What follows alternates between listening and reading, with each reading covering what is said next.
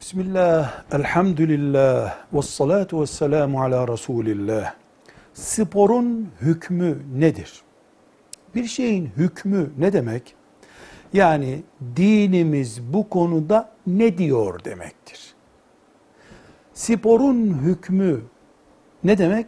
Spor konusunda dinimiz ne diyor demektir. Ya farzdır der. Yani Allah bunu yap diyor ya haramdır der, Allah bunu yapma diyor der. Ya da mubahtır der, yani serbestsin demektir. Spor mubah bir iştir. Serbest bir konudur.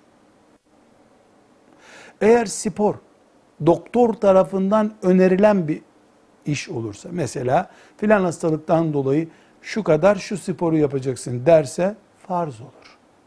Çünkü doktor insan sağlığını teşvik eden bir emir vermiştir. Bu emir dinin hükmü durumuna gelir. Spor, avretin açılması, erkeğin kadına, kadının erkeğe veya erkeğin erkeğe bakması gibi bir sonuç getiriyorsa avrette, haram olur. Spor beraberinde toto, loto gibi kumar getirirse haram olur. Spor beraberinde müminler arasında gruplaşma, bölünmeyi getirirse haram olur. Spor mubahtır, serbesttir. Getirdiği sonuçlara göre hüküm getirir.